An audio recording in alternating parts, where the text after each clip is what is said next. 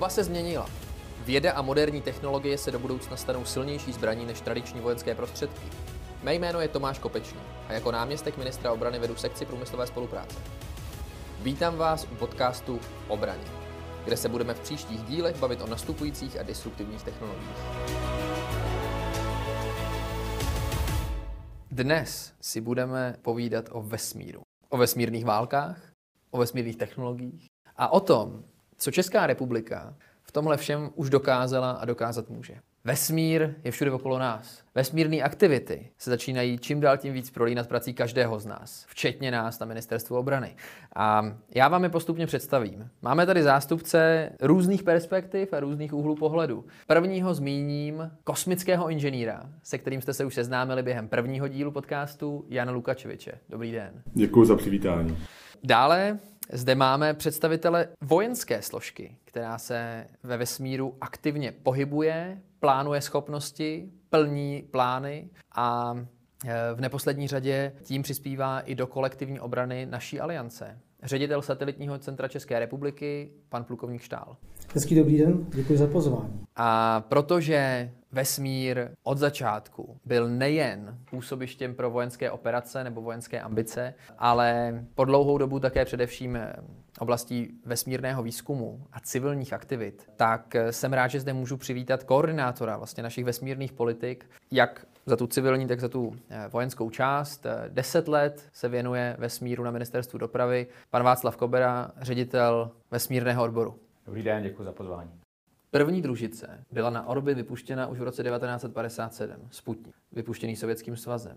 V roce 1984, tedy 27 let poté, eh, představil americký prezident Ronald Reagan projekt rozmístění protiraketové obrany do vesmíru, Space Defense Initiative, který se taky přezdívalo Star Wars, hvězdné války.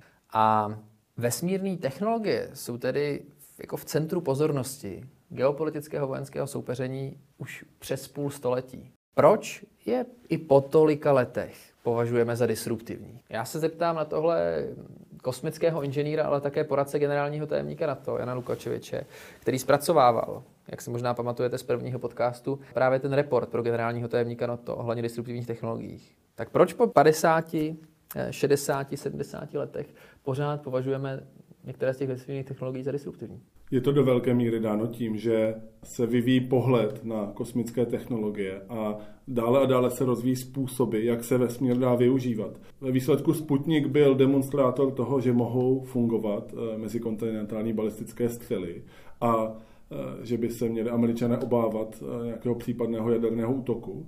A v téhle rovině se ty kosmické aktivity odvíjely v těch několika prvních letech, kdy všechny ty civilní mise byly jenom jakési demonstrátory toho, že jsou schopni donášet větší a větší eh, hlavice do toho kosmického prostoru. Eh, s rozvojem dalších technologií, a to zejména elektroniky, eh, optických technologií a podobně se tak trochu vystřídaly role těch kosmických technologií v tom běžném životě, a to jak vojenských složek, tak civilního obyvatelstva. A začal mnohem větší roli hrát Eh, ten aspekt komunikační, eh, mnohem větší roli hrát aspekt pozorování země a to jak z perspektivy třeba meteorologie, tak snímkování země. A v těch posledních letech zase nastupují eh, další rozvinutější technologie, například umělá inteligence a strojové učení, které nám zase umožňují dozvědět se mnohem víc o tom, co se na Zemi děje, tak v reálném čase. A protože právě tato složka představuje dost zásadní změnu chápání třeba a možného vývoje těch vojenských operací, tak eh, vesmír nestrácí punc té disruptivní technologie, protože je skvělým prostředkem pro tady tento rozvoj. Mm-hmm. No, vyjmenoval si několik oblastí, které jsou využitelné a využívané nejenom pro armády, nejenom pro ozbrojené síly, ale jsou využívané i v civilu. A konec konců, zvlášť po konci studené války, se to těžiště pozornosti ve vesmíru přesunulo do, do mírového využívání vesmíru, do pozorování, ale třeba taky do komunikací. A teď nemyslím nutně jenom komunikaci mezi, eh, řekněme, dvěmi přístroji, mezi dvěma telefony, mezi dvěma obrazovkama, ale taky komunikací dopravních.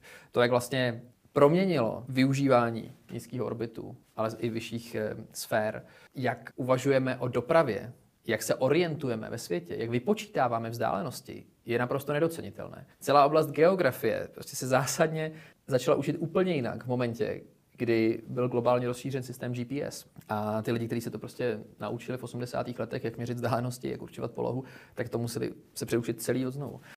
Koho jiného se zeptat? K čemu dalšímu se vlastně využívají vesmírné technologie než eh, zástupce ministerstva dopravy teda? Jo, děkuji za otázku. Eh, my se, my se zabýváme nejen tedy dopravou, ale zabýváme se celým spektrem těch, eh, těch aplikací, respektive se snažíme k kosmickým aktivitám přistupovat komplexně, to znamená neře, neřešíme pouze aplikace, ale řešíme technologie i vědu. A toto dohromady vlastně dává celé spektrum i vlastně tu přidanou hodnotu těch kosmických aktivit, tedy Vlastně jestli se bavíme o tom, jaká přidaná hodnota je vědy, tak se samozřejmě potom to promítá do těch technologií, které potom už jsou hodně i o, o biznisu a pak v důsledku v těch aplikacích, kde už samozřejmě to vidíme v každodenním životě a e, čím dál tím více. Takže v tomto případě Eh, ta doprava je jedním z těch uživatelů kosmických eh, technologií sama o sobě, ale pak se bavíme i o zemědělství, o prakticky všech činnostech, které, které si můžeme vzpomenout, mm. protože v každé činnosti prostě najdeme eh, aspekt, který se týká kosmických aktivit, respektive kdy můžeme využít vlastně to slovo anglické enabler, kdy eh, kosmické aktivity umožňují plno činnosti dělat jinak, než se třeba dělali doteď. Jak jsi zmiňoval třeba geografie eh, nebo mnoho dalších činností, které bych mohl eh, zmiňovat, ať se to týká vlastně využití družicové navigace, telekomunikací, anebo pozorování země. No a kdybychom se to měli představit úplně konkrétně, Třeba řekni jako pár příkladů ze zemědělství, ze dopravu. Přesné zemědělství. Například eh, vlastně eh, stroje v současné době, ty pracovní činnosti eh, na polích jsou schopny dělat plně automaticky a je to díky využití družicové navigace. Mm.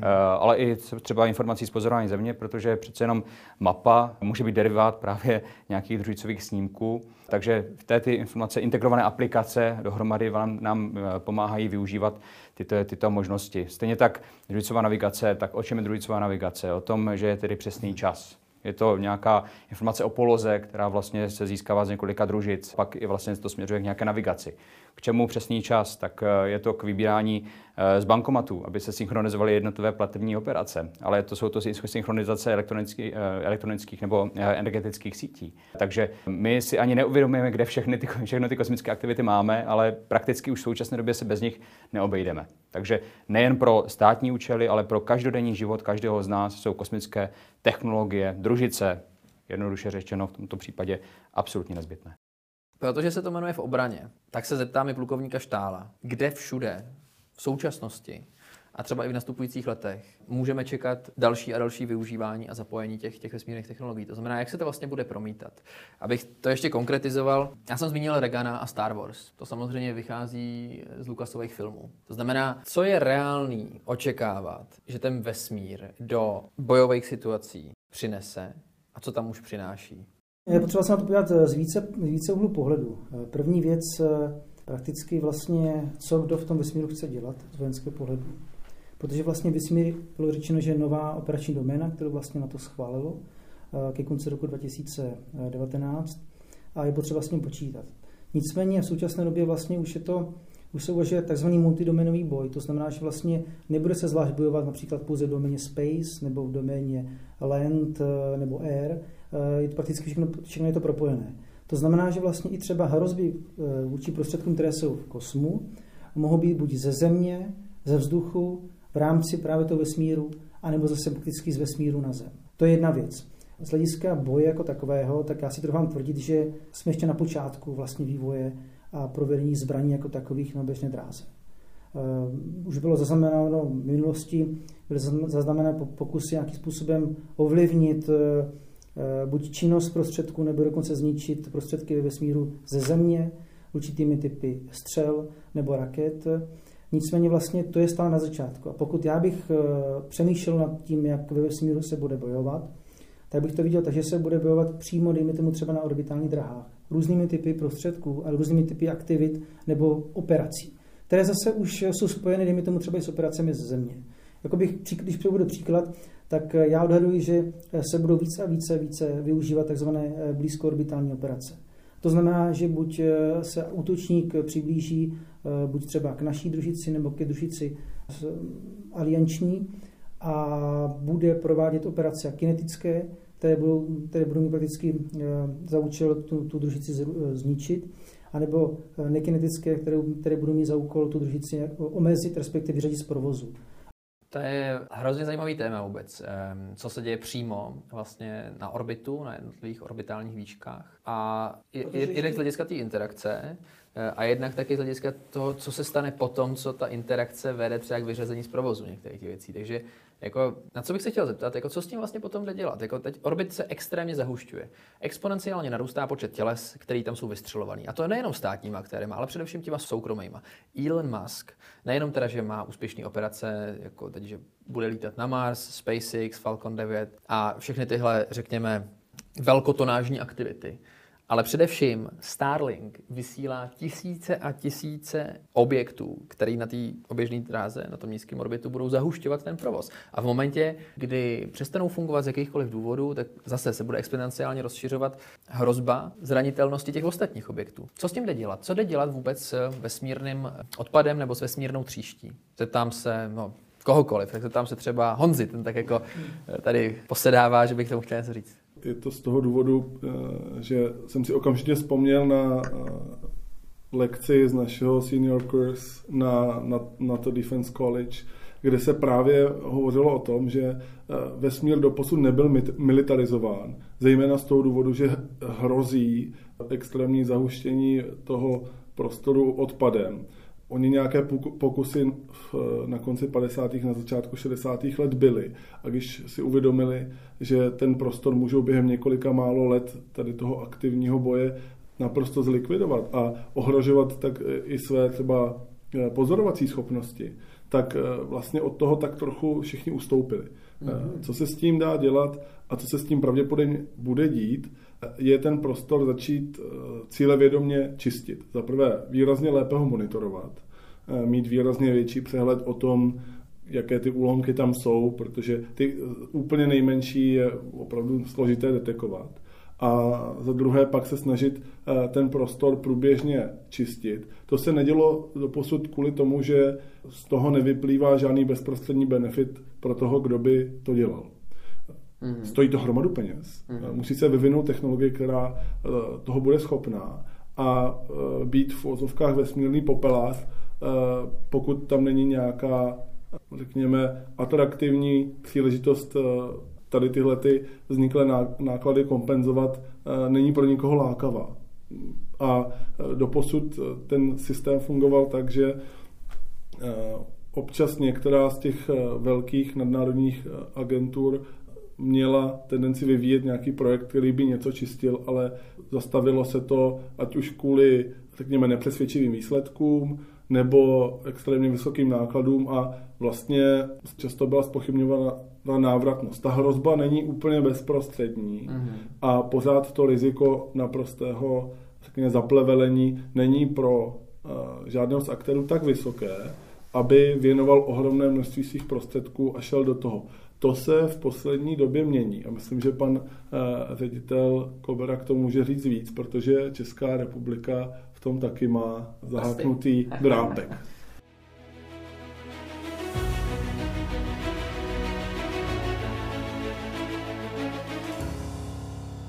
Ono je vždycky fajn za tu politiku, která tady opravdu jako dlouhodobě je ze strany České republiky. A ministerstvu dopravy a Vaškovi Koberovi za to patří jako rozhodně rozhodně velký uznání. Když je to potom doprovoze, doprovozené i, i, i řekněme nějakou tou technologickou a obchodní přidanou hodnotou, kterou, která tady v České republice taky je. No, to, je, to je právě to důležité. Jako my se na to zase, jak říkám, díváme eh, z více hledisek. A pokud je třeba o tom, co tady bylo zmíněné, katalogizace nebo sledování těch jednotlivých eh, úlomků v nějaké míře velikosti, protože to není zase, jako, tam jsou miliony kousků všeho možného a to, co bylo zmíněno, vlastně sestředení družice a zdvojnásobení prostě kosmické příště před, před řadou let. To jsme si ukázali, jakým způsobem se to dělat nemá tak eh, nemyslím, že teďka Česká republika v tom měla hrála nějakou roli, ale viděli jsme samozřejmě v přenosu, že se tady něco takového stalo. Takže tady v tomhle eh, nám se podařilo vybudovat v České republice senzor, který vlastně je schopen být součástí toho většího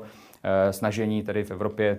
I máme tady agenturu, která Eh, má na starosti kosmický program Evropské unie. Teďka příští eh, měsíc bude vlastně transformovaná oficiálně eh, z agentury pro Galileo na agenturu pro kosmický program. Právě Evropská unie v oblasti kosmické tříště hraje určitou roli, myslím, že celkem významnou i vlastně konzorcium, ve kterém Česká republika zatím není, ale díky tomu senzoru by se mohla stát. Takže ten senzor vlastně na hvězdárně v Teplicích je teďka k dispozici. Stalo to řadu řadu eh, let úsilí, takže, takže je fajn, že jsme vlastně vybudovali něco, kdy můžeme přispět do nějakého mm-hmm. toho celkového snažení. Ale e, máme možnost a věřím, že se prostě i naše firmy a akademické subjekty budou účastnit právě toho aktivnějšího odstraňování hmm. kosmického smetí, protože tady je e, projekt, e, který teda je veden Švýcary v rámci Evropské kosmické agentury, má Clean Space, takže vlastně směřuje k tomu, že se může, můžeme se bavit o vysavači nebo nějakým zachycovači toho kosmického smetí, ale kde bychom mohli být velmi aktivní a myslím si, že tam máme velký potenciál, může být právě využití laserů, protože Česká republika je velmi velmocí mm-hmm. v oblasti laserů a pokud je o zpomalování těch jednotlivých eh, kosmických eh, součástek nebo prostě mm. těch úlomků, tak eh, laser pro, tu, pro ty účely může být velmi zajímavá technologie. Samozřejmě musíme ji destigmatizovat, protože přece jenom primárně lasery, když se podíváme na hvězdné války, je, jsou spojené spíš s branou, respektive hmm. s nějakým útek, útoky, ale v tomto případě by mohli... Ze strany uh, Impéria ještě navíc. Ještě právě, jako přesně tak, ze strany Impéria. Ale v tomto by mohly být velmi, velmi zajímavou technologií, ale k tomu taky by měl existovat nějaký mezinárodní režim, protože opravdu ta destigmatizace nebude úplně zadarmo. Mm, s tím souhlasím. Já ještě můžu říct, že vlastně my jsme před třema rokama s Václavem Koborou přijeli do, do Highlaisu, do Dolních Břežán a začali jsme tam vést tu diskuzi o tom, co je vůbec možný, k čemu je to využívaný zatím, rozbíjení ledvinových kamenů, nějaký jako potom přesný řezy, um, přesný strojírenství. A začali jsme vést tu diskuzi o tom, jaký jsou další využívání. A právě zpomalování toho vesmírného odpadu skrz a to je opravdu unikátní technologie v dolních vřešinech, protože je to vlastně vláknový laser, jo? vlastně ta ta frekvence je prostě specifická v tom, že má takový nějaký kvality a charakteristiky, eh, že dokáže vlastně takhle působit relativně přesně a hlavně využitelně i v tom vesmíru za, za, za nějakých nízkých energetických zdrojových nákladů, abych tak řekl, prostě, že to stojí jako moc, moc energie využívat. A myslím si, že tohle je přesně ten typ, jak ukázat, a je to spoj, jsou to samozřejmě spojené nádoby s, s tím vojenstvím, že když by e, nějaký prostředek, který my tam budeme mít, nebo naši spojenci, byl ohrožen, ať už omylem nebo záměrně takovýmhle smetím, tak my dokážeme v podstatě jako buldozer mu odklidit z cesty. Tím, že to zpomalíme ono to potom schoří, proletí atmosférou, um, spadne to někam, kde budeme vědět, kam doufám, a, a my to vylovíme nebo uklidíme. Ale každopádně prostě to, tohle sem přijde vlastně fantastická, fascinující technologie. Děkuji, že jsi zmínil. to ty si chtěl ještě něco dodat? Já jsem jenom chtěl doplnit možná pro posluchače, kteří vlastně Eh, tu hrozbu jako takovou neznají, je to pro ně úplně nové. Proč je vlastně vesmírný odpad tak zásadním problémem a proč jsme s ním zatím strávili tolik času? Je to kvůli tomu, že v tom eh, kosmickém prostředí se všechny ty úlomky, ty části družic a podobně pohybují v ohromných rychlostech, což znamená, že v případě těch dopadů nebo srážek se přenáší velké množství energie. A je to úplně jinak, než eh, si člověk představí tady na Zemi, když něco do něčeho narazí, protože ty rychlosti jsou v tisících kilometrech za hodinu a to i malý kousek, který váží 8 gramů, eh, je schopný prorazit tlustou hliníkovou eh, desku. Mm. A může to vést k ohromné destrukci všeho, co tam je. Je tu fenomén, který se nazývá Kesslerův syndrom, který právě popisuje, že jak už se jednou nastartuje ten řetězec, těch srážek, tak kvůli tomu, že v tom vesmírném prostředí vlastně nejsou žádné přirozené bariéry a v tom váku nedochází ke zpomalování eh, těch jednotlivých dílků, tak ty letí do širokého okolí do té doby, než se eh, zastaví o nějakou překážku a to může být nějaká jiná družice, kterou zase opět rozstřelí a takhle se dostaneme do takové nebezpečné kaskády, kdy vlastně po, po tom všem zůstane na oběžné dráze nebo na těch oběžných dráhách už jenom spoušť.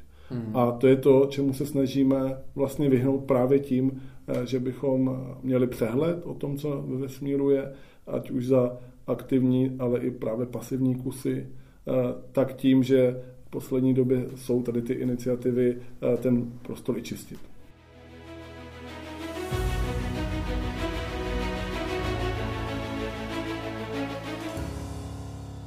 Co dalšího bychom potřebovali v momentě, kdy budeme mít nějaké české družice nebo budeme v nějakém společném plánu využívání eh, třeba aliančních družic nebo prostě družic našich, našich spojenců. Co všechno tam vlastně potřebujeme za technologie? Co třeba se už jako i vyrábí v České republice a co je, co je využitelný? Třeba z hlediska toho, co, co řeší SATCEN, eh, máme nějakou jasnou působnost jako satelitní centrum České republiky. A co, co dalšího jsou vlastně ty, ty hrozby, kterým tam jako můžeme čelit a co, co bychom k tomu potřebovali jako řešení? Tak samozřejmě tam je komplex hrozeb, které, které mu ovlivnit eh, činnost. Nebudeme se hmm. o tom, že by někdo měl zájem tu družici zničit, protože pravděpodobně i my tady, i vždycky dokud se shodne na tom, že to je to, je to poslední řešení, vlastně to je hmm. možná to terminální řešení pro hmm. Všechny. Pokud někdo bude mít zájem teda ovlivnit činnost, tak to bude opravdu omezit to fungování té družice a mm. pak mhm. už tam prostě bude lítat jako prázdná, jako prázdná pračka, když to řeknu.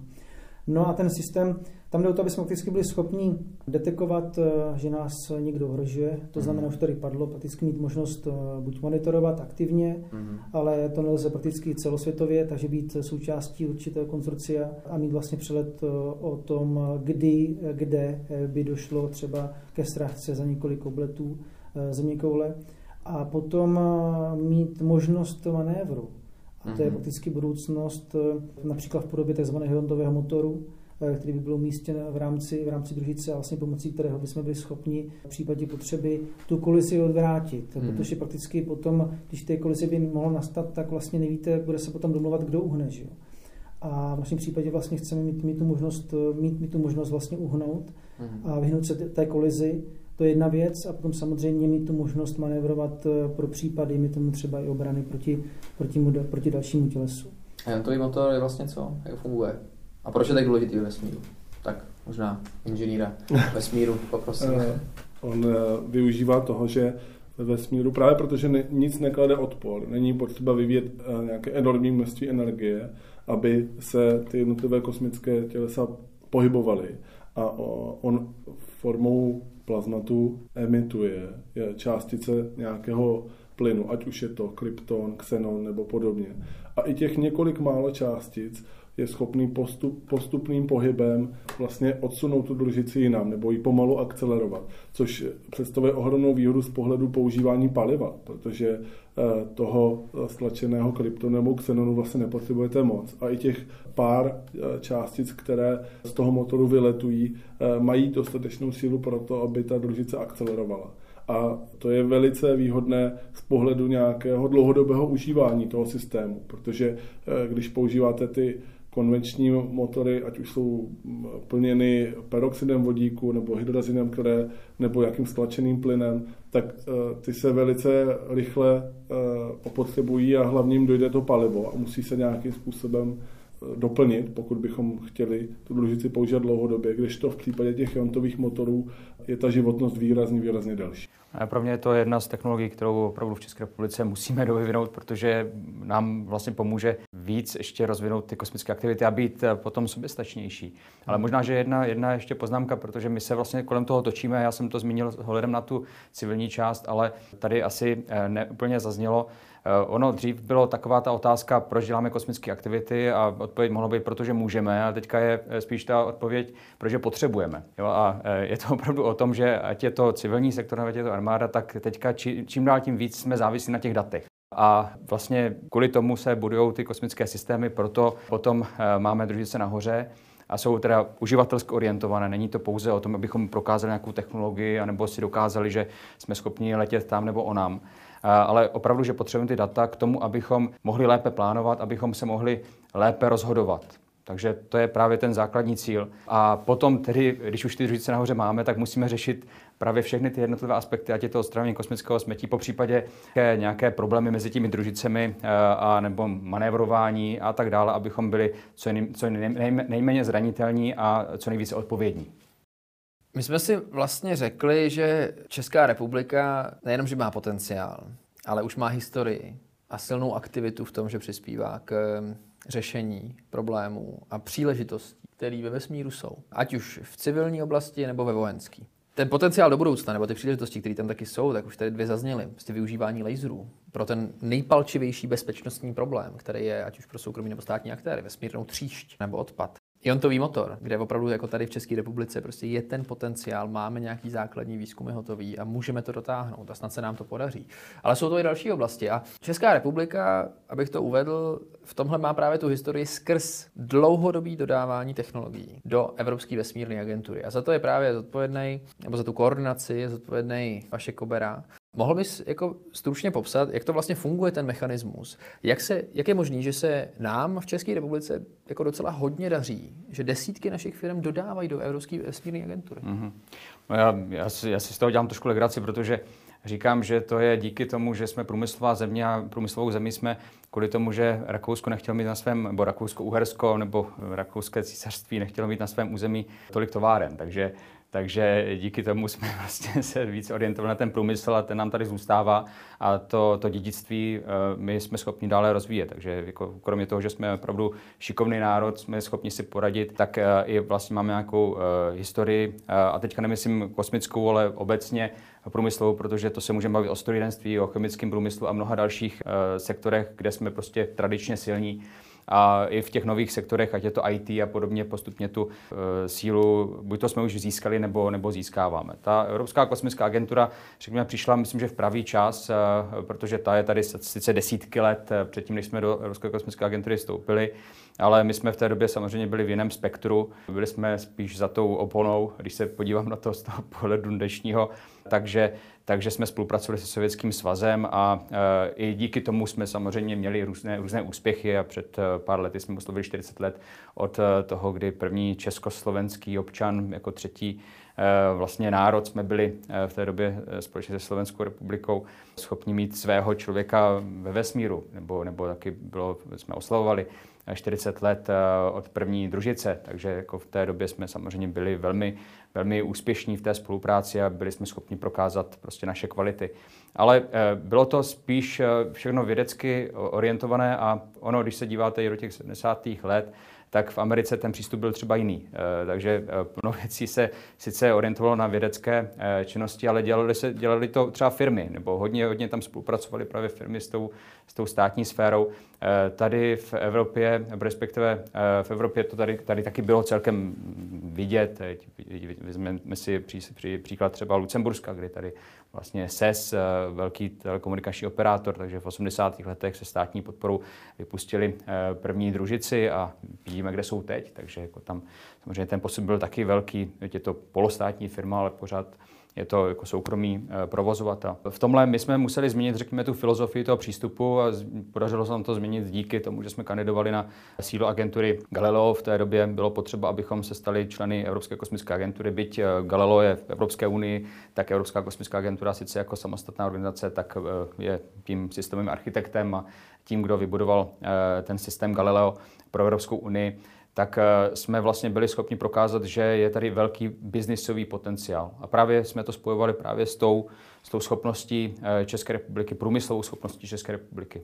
Heritage, jako eh, dědictví nebo, nebo nějaký odkaz, řekněme, který dál pokračuje v akademické sféře, ale vybudovat ten kosmický průmysl nebylo úplně jednoduché, ale díky kosmické, Evropské kosmické agentury, která vlastně pomáhá inkubovat a, a to, to je to funguje vlastně? No je to tak, že eh, Česká republika přispívá stejně jako ostatní státy eh, do, do rozpočtu Evropské kosmické agentury a eh, je tady takový princip, jmenuje se geografické návratnosti, že Evropská kosmická agentura zadává zakázky, o kterých se musí soutěžit. Není to tak jednoduché, aby jsme se opravdu k tomu dostali, takže musí být dostatečné schopnosti a kapacity, ale předtím, než vstupujete do kosmické agentury, tak prostě musíte prokázat, že ty kosmické kapacity, aspoň ty základní máte. A díky tomu, že jsme opravdu hodně byli schopni tlačit a aktivně komunikovat, tak se nám podařilo postupně vybudovat relativně komplexní eh, kosmický průmysl v České republice a další kroky vlastně směřují k tomu, aby byly ještě komplexnější, aby jsme jednotlivé technologie byli schopni lépe integrovat do sebe, vytvářeli subsystémy a pak i systémy. Takže mm. jestliže se bavíme o nějakých malých družicích, tak to jsou vlastně uh, nějaké známky integračních schopností, o nějakých větších systémech, ať to jsou flexibilní solární panely, na kterých se v České republice velmi aktivně pracuje, uh, anebo ať to je třeba dispenser pro raketu Vega, nebo do budoucna věříme, že se vlastně podaří tady vybudovat i nějaké, nějaké uh, centrum uh, právě těch struktur pro vypouštění více družic nebo velkého množství družic, protože vlastně ta miniaturizace uh, pořád probíhá tak to jsou vlastně ty celky, na kterých chceme dál stavět a propojovat je čím dál tím víc dohromady a hledáme jakékoliv aktivity, které nám v tomhle tom pomohou. Ať je to v Evropské kosmické agentuře, nebo ať je to tady v komunikaci mezi, mezi jednotlivými rezorty.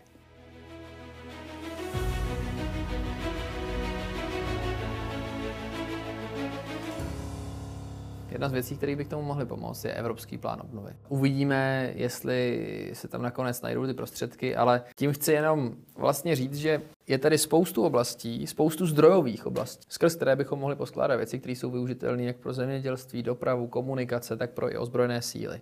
Protože, jak bylo řečeno, máme tady desítky let historie. My jsme měli třetí, opravdu jako třetí stát, jsme měli jako třetího občana ve vesmíru, my jsme byli jako třetí stát, který, tady, který vůbec vyvinul vlastní laser v 60. letech po Spojených státech a Sovětském svazu. Tak v Československu bylo třetí stát s vlastním laserem. A to jsou všechno dědictví, na které jako je možné navazovat. Samozřejmě, když si k tomu bude přistupovat nějak komplexně, když se spolu o tom budeme povídat.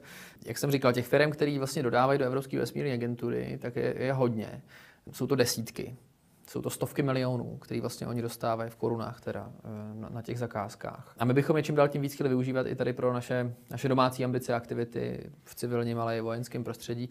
Mohl by si, Láďo, zasad cen prozradit, co vlastně by mohly být ty další kroky, kde bychom mohli využít nějaké české technologie, nebo ať už pro vyloženě Českou republiku, nebo SACEN České republiky, armádu České republiky, nebo i pro naše spojence, protože ty diskuze o vesmírném využití samozřejmě sledujeme v rámci aliance, jak, jak neustále narůstají. Připomenu, byl to teprve prosinec 2019, kdy vesmír byl vyhlášen jako operační doména NATO. Jo, po všech těch desítkách let, o kterých jsme se tady bavili, tak prosinec 2019. A hrozně se to, tím pádem změnila perspektiva, co tam všechno lze dělat a co je tam potřeba dělat. A, takže bych v tomhle kontextu asi se zeptal tebe, čím tam můžeme přispívat z hlediska těch našich technologií, ať už pro naše vlastní projekty, ale třeba, nebo třeba pro nějaký spojenecký. Já začnu tím na to. Sice domena je schválená, nicméně nepočítá se s tím, že by na to mělo své vlastní prostředky a síle prostředky v operační doméně. To znamená, že vlastně bude nadále spolehat vlastně na příspěvky jednotlivých členských států. Teďka už záleží prakticky na každém státu, jak se tomu postaví, jestli bude řešit eh, svůj příspěvek aktivně nebo pasivně. Eh, Satelitní centrum je národní autorita eh, pro výkon kosmického obrazového průzkumu. A v tomto smyslu prakticky my máme ambice nebo vize, že bychom rádi působili právě v doméně space aktivně. A v ruku v ruce v tom jde eh, vize tzv. projektu Golem. Eh, bavíme se vlastně v tomto případě průřezově eh, o národní prakticky družicovou konstelaci, která by vlastně sloužila pro potřeby nejenom armády, nebo respektive ministerstva obrany, ale potom napříč celé republice, napříč jednotlivými rezorty. A tak vlastně, aby jsme co nejvíce za zahrnovali nebo integrovali vlastně český kosmický průmysl, vlastně tak, jak tady říkal pan ředitel Kobera. Vlastně, vlastně to je vize. Eh, co se týká technologie, tak eh, Golem eh, by byla konstelace několika družic, které by byly na nízké oběžné dráze, sloužil by, sloužil by prakticky pro pozorování země a částečně by jsme prakticky řešili takzvanou offlineovou, offlineovou komunikaci, něco jako by offline govsat.com. Takže vlastně v tomto pojetí, protože nemá smysl se z hlediska všech kosmických aktivit eh, zabývat, je tomu třeba zvlášť eh, navigačními systémy nebo systémy pro pozorování, eh, pro pozorování dejme tomu třeba určitých indikátorů z vesmíru, anebo pro telekomunikace, protože vlastně to už by možná byl velký hříšek pro, pro Českou republiku, nicméně my jsme se vlastně tak nějak zaměřili právě na tento druh kosmické aktivity, to je vlastně pozorování, pozorování země. Vlastně. Takže tady v tom já vidím Eh, velký potenciál a máme jasnou vizi, už máme nastartované některé projekty eh, v rámci vědy, výzkumu, inovace, které jsou vlastně v rámci ministerstva obrany, tak, aby, eh, abychom podpořili jak ten národní průmysl, tak vlastně potom i ty myšlenky, ty vize, které, které, jsou, které jsou s tím zpěté.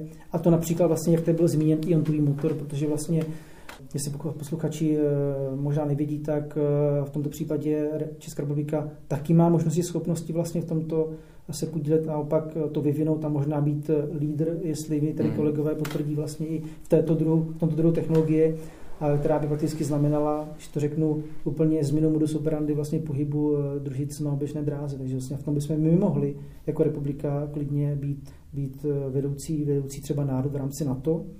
A když jsem zmínil ty projekty, tak samozřejmě zase pro posluchače Existují družice a existují, takzvané, existují i takzvané pseudodružice, které se nepohybují přímo na oběžných drahách, respektive na, nad Karamanovou linií, která vlastně ohraničuje začátek vesmíru, ale jsou to vlastně družice, které se pohybují v stratosféře a my je prakticky považujeme jako družice, protože vlastně mají výhody družic, mají vlastně výhody jakoby i letadel, takže nějakým způsobem se to, se to skloubí. A vlastně v tomto smyslu i my máme zájem, aby jsme vlastně rozvíjeli schopnosti satelitního centra, a podpořili český národní průmysl a vlastně stali se zase, zase technologicky, eh, bych to řekl, zemí, která eh, zase povede eh, první krok ve vývoji a výrobě pseudodržic jako takových. Takže vlastně to je odpověď na to, jakým způsobem technologicky můžeme posunout a zahrnout se v Přesně.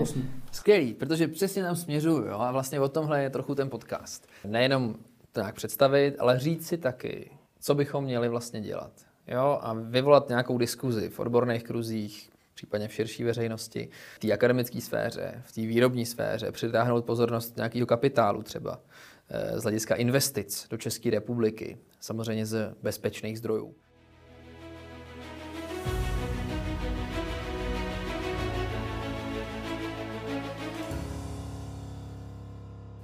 Pojďme si na závěr říct, co jsou Eh, podle vás ty hlavní příležitosti, ve kterých my jako Česká republika, jako národ, který opravdu v tom vesmíru, jak jsme si říkali, má nějaký unikátní postavení a potenciál, co bychom mohli dokázat během pár, pár následujících let? Co bychom mohli vyvinout, čím bychom mohli přispět?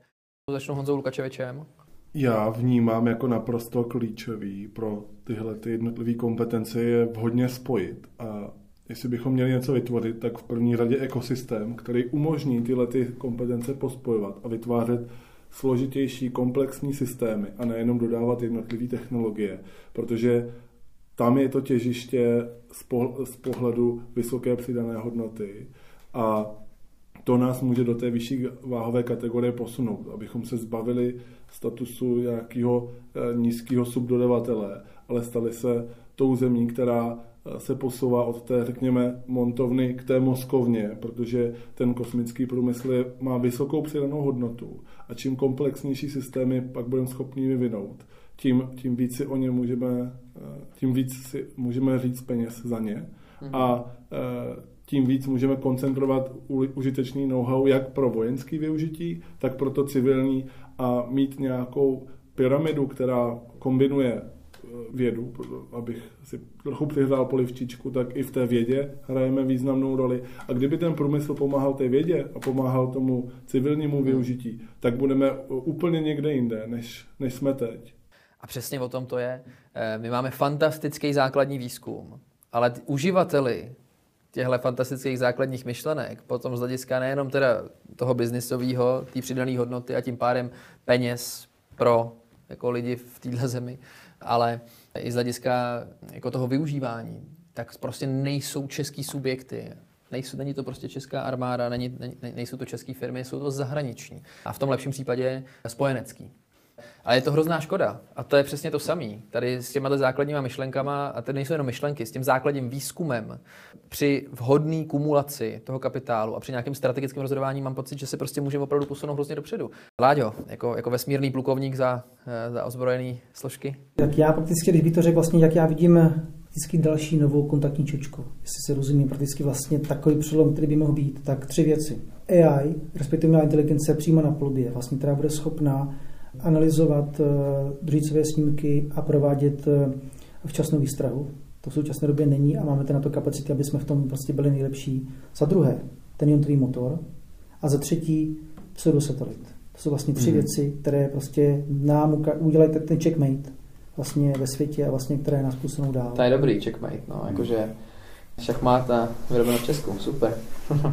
Já si myslím, že to je vlastně hodně o té inovační lince. To znamená, aby jsme eh, začali s tím, co vlastně jsme schopni vyzkoumat nebo vymyslet, vyzkoumat a pak eh, abychom to byli schopni i speněžit, to znamená, abychom to dostali do toho průmyslu a pak dostali peníze do státního rozpočtu a byli schopni dělat všechny ty věci. Takže pro mě eh, vlastně jenom asi zopakuju, co máme v Národním kosmickém plánu, respektive tam to není asi vidět na první pohled, ale jsou tady dvě věci a beru to spíš z toho komplexního hlediska. Eh, my potřebujeme dál budovat eh, naše kosmické kapacity a teďka myslím spíš z toho pohledu nejen kolik lidí pracuje, ale jako jaké schopnosti prostě tady v České republice máme, protože to je vlastně to klíčové, protože na tom je ta největší předaná hodnota, když vlastně máme ty schopnosti, jsme schopni je propojovat, jsme schopni vlastně od toho základního výzkumu eh, pokračovat přes ten aplikovaný výzkum, vývoj, produktivizaci, prostě výrobu a, a tak podobně.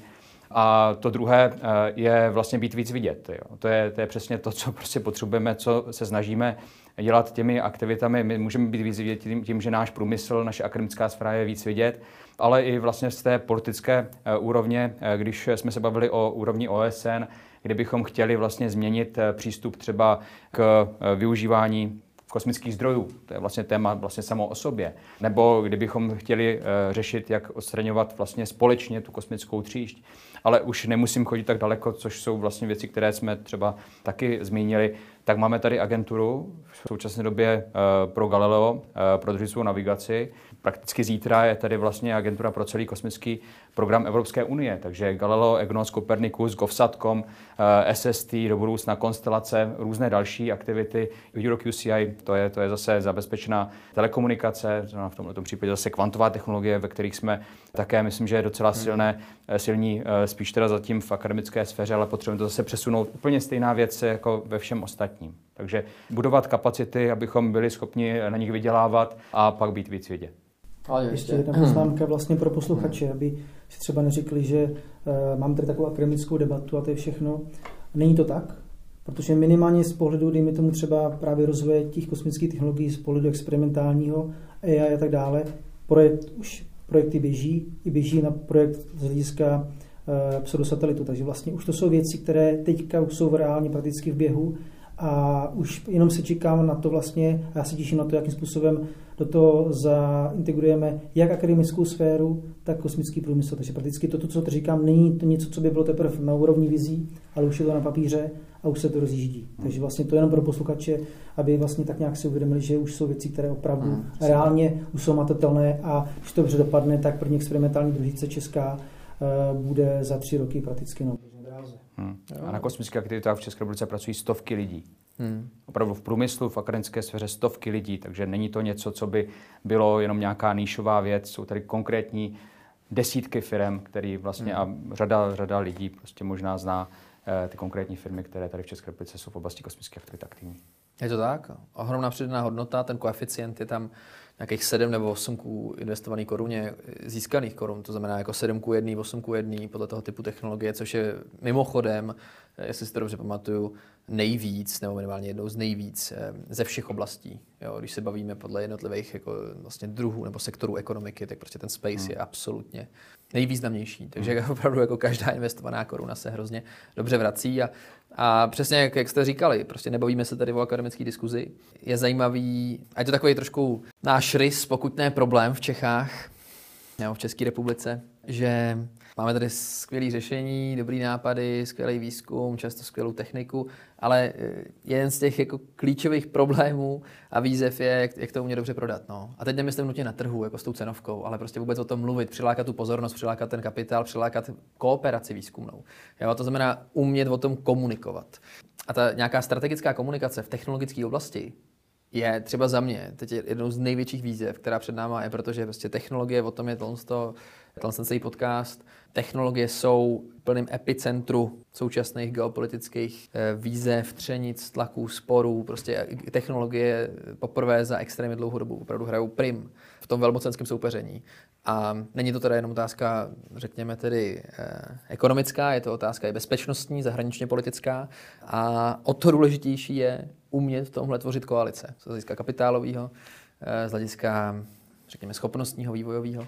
Takže, takže jsem rád, že, že, že si o tom takhle můžeme bavit, protože a doufám, že to zaujme třeba nějaký posluchače, že nám třeba napíšou, hele, my děláme tohle, nebo my to studujeme, třeba, že bude víc lidí studovat e, takovéhle věci, protože, jak jsme říkali tady několikrát, je na co navazovat a, a Česká republika skutečně je vesmírná velmoc.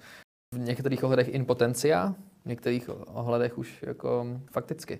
Takže já bych vám tímhle, pánové, chtěl moc poděkovat. Loučím se tedy v dílu o vesmíru z podcastu v obraně o nastupujících disruptivních technologiích.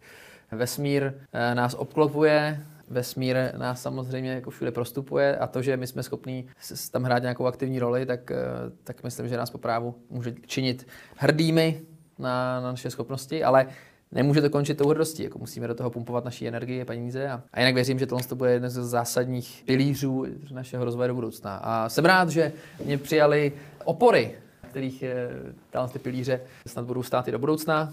Loučím se s Honzou Lukačevičem, Láďou Štálem a Vaškem Koberou.